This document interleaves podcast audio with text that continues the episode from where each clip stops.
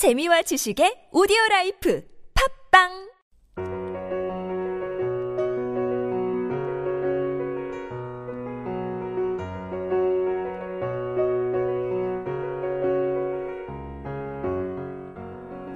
동네 사람들이 크게 다치거나 큰일을 당하면 할머니는 늘 이렇게 말한다. 남의 일 같지 않다. 다 내 일이다. 동네 아이들과 싸워 울고 들어오면 할머니는 늘 이렇게 나를 달랬다. 어디가 부러져 병신만 안 되면 괜찮다. 애들은 싸워야 큰다. 동생을 함부로 하면 할머니는 늘 이렇게 말씀한다.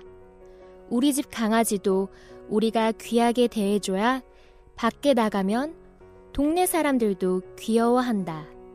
김용택 시인의 싸워야 큰다.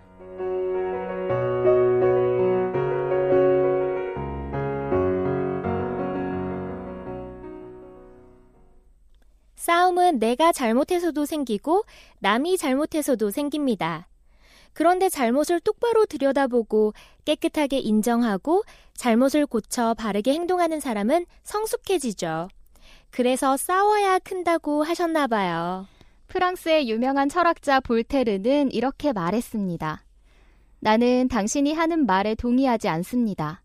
그러나 당신이 말할 권리를 누릴 수 있도록 죽을 때까지 싸우겠습니다. 이런 게 관용인 걸까요?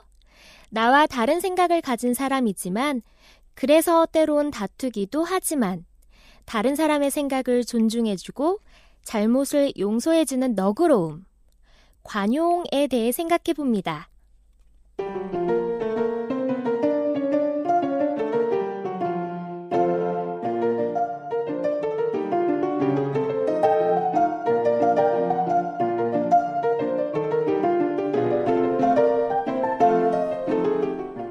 우리 친구들, 광유와 지유의 알쏭달쏭 학교. 첫 수업 어땠나요? 논어부터 시작해서 우리말 관용구, 다양한 지식, 그리고 살아가는 데 필요한 경제와 법, 예술을 통한 그 시대의 문학 공부와 생각해 볼 거리들까지.